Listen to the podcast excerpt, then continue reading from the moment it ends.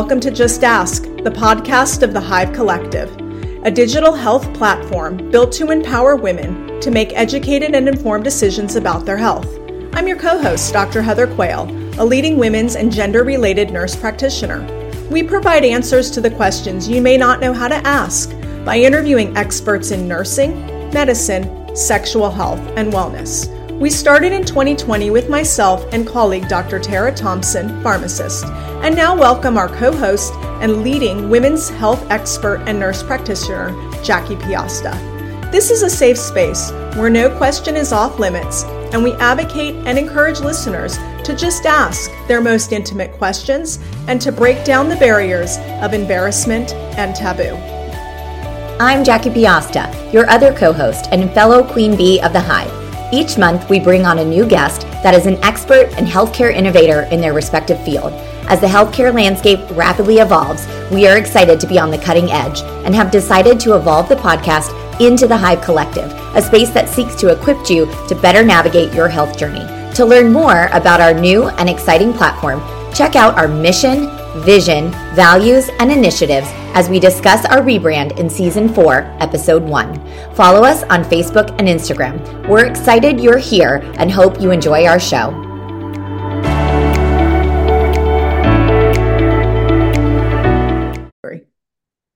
Welcome back. We're so excited. Jackie and I got back from the ISSWSH conference. And what does that stand for? Yes, amazing conference. It's the International Society for the Study of Women's Sexual Health. Amazing group of individuals. We had the best time, didn't we, Heather? We did. I like to call it my medical home. Um, for those of you that listen um, and follow us, and your um, our listeners that are not clinicians, it, it's just a wonderful organization. We even have patient advocates that come. So it doesn't mean that just because you're a clinician, you can't come. So it's awesome. And then those of us that are clinicians, if you are not involved in this society and you take care of women on hormones and sexual medicine, where are you? You need to be joining. Uh, yes, 100%. I mean, and this is where, honestly, this organization is where it's like the movers and shakers. It's, I was actually talking to a gynecologist out of New York and she was like these are the people who figure this stuff out i mean these it's just are the re- it's a it's a collaborative group of counselors, therapists, clinicians, um, scientists, researchers. I mean, Pelvic it floor is patient advocates. Oh, yes, a physical therapist. I'm sorry. Oh my God, God forbid I leave them out. But I mean, it is just a amazing group of people coming together with a, you know, combined interest of figuring this stuff out, knowing that we have so many gaps. Oh my God, the gaps. So, anyways, we could talk about that just all day, but Absolutely. Um, and the funny had, thing is, is if you want to get involved in sex med research, no one's really doing a lot of it. This is your organization to do it in. If you've been looking for research to get involved with where it's new and novel and exciting and not tons of been saturated, this is your org. Yeah, and and we we got to hear so many amazing topics and I think that's kind of what we want to we want to hone in on today and really bring you guys um, kind of a front row seat uh, into into the conference as best as we can. Um, but we we had some really amazing amazing talks. Um, yeah, so, so we're going to kind of break apart some of our favorites. Of course, there was so much more, but let's talk about that first symposium on the neurodivergent patient. Um, yeah. Something we were super excited to um, have presented at the conference. Um, and it, it, it proved to be ever so amazing. Um, yeah, brought in three talks uh, first, the first one was um, around ADHD and uh, sexual sexual health in the ADHD patient. Uh, really honing in, and this this one hit, hit home to me. I'm very transparent. My daughter suffers with with ADHD, but then you know I I kind of sort of self-diagnosed that I probably deal with. I 100% suffer from. Well. Yeah, yeah, and um, you know, just kind of talking about the difference in attention span and how that affects, um, a you know, orgasm ability and sexual ability and, and connectivity with partners. It, it was a great, great discussion around um, ADHD. What were some of your takeaways from from that talk, Heather? Um, I agree as well. I think that I think sometimes we have to channel ADHD into a superpower, if you will. Um, I think that we have so long stigmatized um, psychiatric diagnoses, whether it be depression or anxiety. Um, there's such a a stigma that lays around them, and it does as well as ADHD. And I find it to be um, super fascinating that it can impact um, sexual health. It also impacts hormones. Um, that can be a whole other day's topic that Jackie and I are actually leaning in to do a podcast on is on the ADHD patient and your menopause.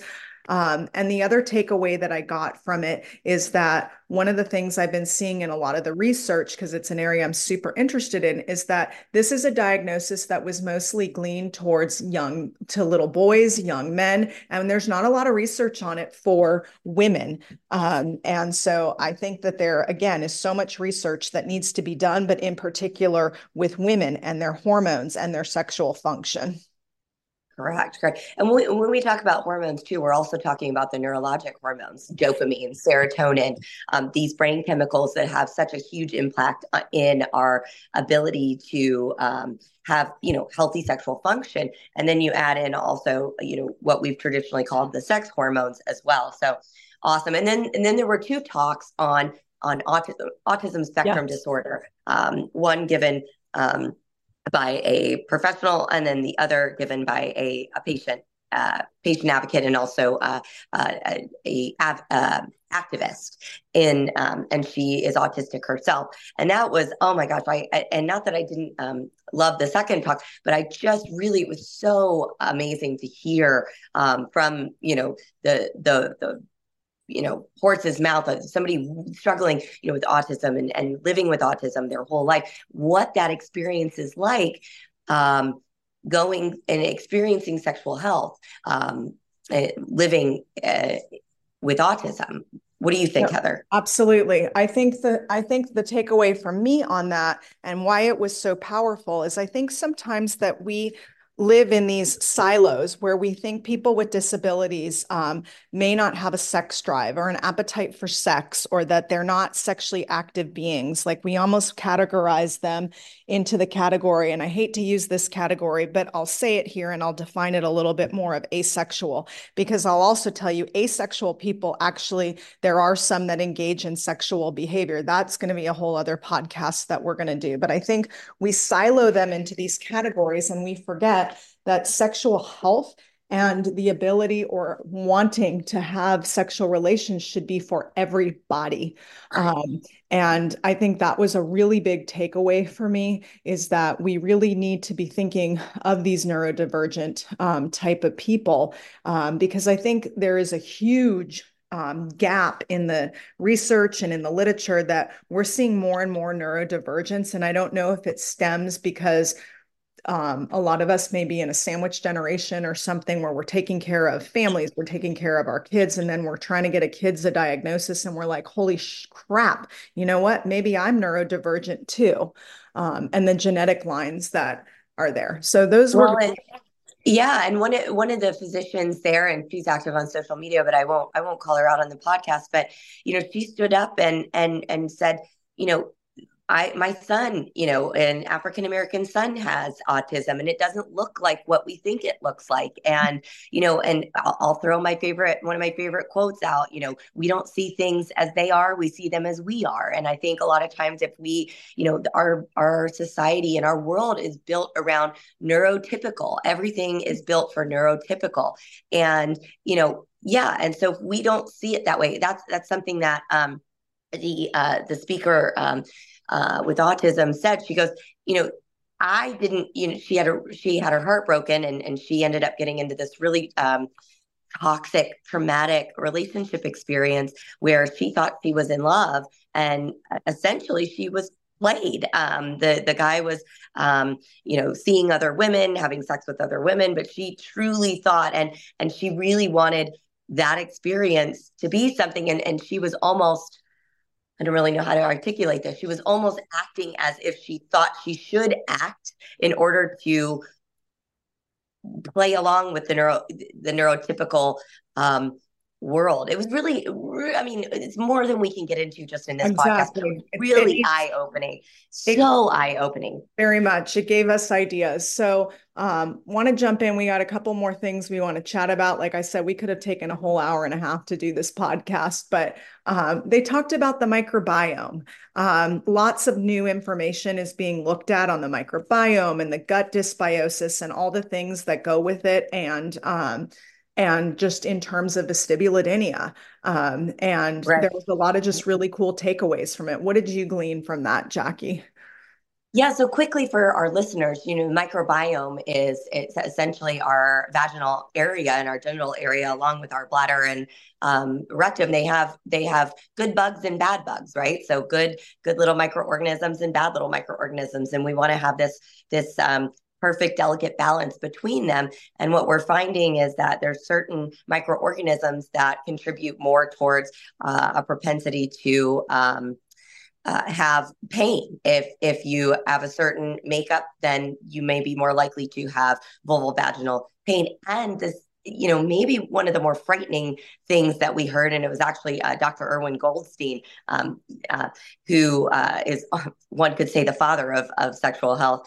Um, stood up and said maybe some of this is even starting from infancy and some of the products that we're putting on our babies and um, some of the chemicals that our babies are being exposed to and, and young children, etc. Um, affecting and changing the makeup of these little microorganisms and the ba- interfering with the balance. And not to say it's all doom and gloom and, and to make people scared about the products that they make, but there may be a connection there between our environment and the makeup and the balance of these microorganisms that are supposed to keep us happy and healthy. But in some vulnerable individuals, it can shift you over to um, yeah to the opposite. I think there's so much more work that needs to be done in it because some of the studies have said that the connection is still really unclear. So we got some really new, nice cutting edge re- research on it. But I think there's um, just a lot of work that needs to be done. And it makes sense that it's all interconnected. Um, one of my favorite people made a comment, and I and I I heard it on one of her podcasts, was that she talked about how um, everything inside the women's body is kind of like in this triplex, like you would think of a duplex, where you have the vulva, um, the outside part of the um, of the genitalia, um, connects to the bladder and their and their apartment mates. And then you have the gut microbiome and they all kind of live within this duplex just like they share these walls. And when you have a disruption for example in one of the areas so let's say your duplex mate or your triplex mate is making noise and you can hear it through the walls it causes this as you would like a little maybe dysfunction just like it would in our bodies where you get this dysbiosis that may happen because they're sharing these adjacent walls. So disruption in one area disrupts the other area. Um, and i think that was a super cool analogy and another, before we move on, another big, big thing for me too is a lot of these microorganisms aren't necessarily the microorganisms that we test for at a traditional gynecology office. When you yes. go in and say, I think I have a yeast infection or I think I have a bacterial vaginosis, it very well may come back absolutely normal. And you may still have symptoms and that doesn't mean that there isn't a an imbalance there it just means that we our medical um, framework hasn't caught up to what the science is showing us. We are behind. And so, if you're somebody that's struggling with this, it's definitely going to behoove you to see somebody in the sex medicine world um, and ISSWSH has an amazing directory of individuals who are more versed in these more complex conditions um, and something to just think about because I, I, I just was had a moment an aha moment it just kind of freaked me out thinking about all these women earlier on in my career where I didn't know this. You know if it wasn't the typical yeast infection or the typical BV infection I was like I'm sorry there's nothing wrong with you. And it, it, it's just because I didn't you know was it, it a um I didn't know how to help these women um, because I didn't know, and a lot of a lot of us still don't know. So what's the beauty uh, of ISSWSH is all the times I told the person with libido, "I'm sorry, I, I don't know how to help you," and I think that's my impetus and why I love this organization so much because it's for the clinicians that get the original i don't know but that you want to get help. So we go back for so much more education to help our patients. Okay let's yeah. jump into the poster sessions which were awesome. This was the most posters that we have had in podiums ever with ISSWSH we had 149 people that presented and we're going to just kind of chat with you about two of them. Um, an amazing physician assistant, um, colleague of mine, and she actually was on the podcast our first season. Um, Nisha McKenzie did a uh, poster on IUD pain and pain control, and I'm going to let Jackie just kind of elaborate more on it. It was fantastic. Yeah, it was awesome. So it wasn't a study, it wasn't a formal study conducted, but it was more of just kind of a clinician insight on um, a practice pearl from from her office. And and we know that, I mean, it was in the New York Times, pain control and women's gynecologic procedures is really making front page news, how women are not being offered pain control for these invasive procedures that are very painful for some women, for a lot of women. And um, Nisha's approach is is simple. It's taking a vibrator, and you can bring your own from home, but a small vibrator, and applying it to your belly button or your umbilicus, as we say in medicine. Apologize, um, the dogs are barking in the background. You can't take okay. that out. And and using it um, as as a mechanism to sort of distract the pelvic nerve um, that the pelvic nerve starts um, actually is connected to the belly button to the umbilicus and also the cervix and helping to kind of displace or distract that nerve um, signaling as the IUD is being inserted into the cervical canal and up into the uterus. Um, and that is just one method. It isn't to say that you can't also have nitrous oxide, you can't also have a cervical block or a medication that we administer orally prior to um, IUD insertion called Cytotec that helps to dilate and open the cervix. But it's just one additional thing that a patient can use to advocate for herself, to bring to a procedure um, as as an option, as as something that we can have. So I loved it. I thought it was fabulous. Awesome. And then we had another um, presentation that went over clitoral blood flow. Um, yes. And, yeah. And what did that kind of look like? So basically, this is this is all we still. This is where the science is moving. We don't have any conclusions based on this.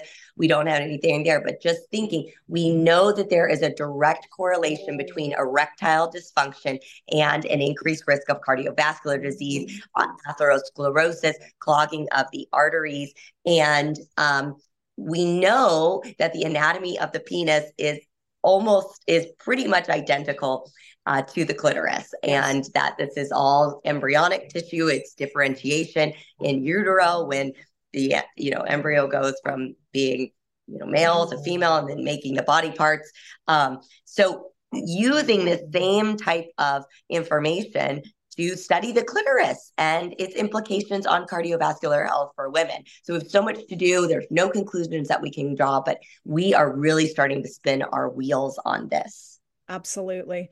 Uh-huh. And one more thing, Heather, too, that just popped in my mind post our presentation, because so, you and I are so deep in the menopause space, genitourinary syndrome of lactation. lactation. Yes. Oh my God.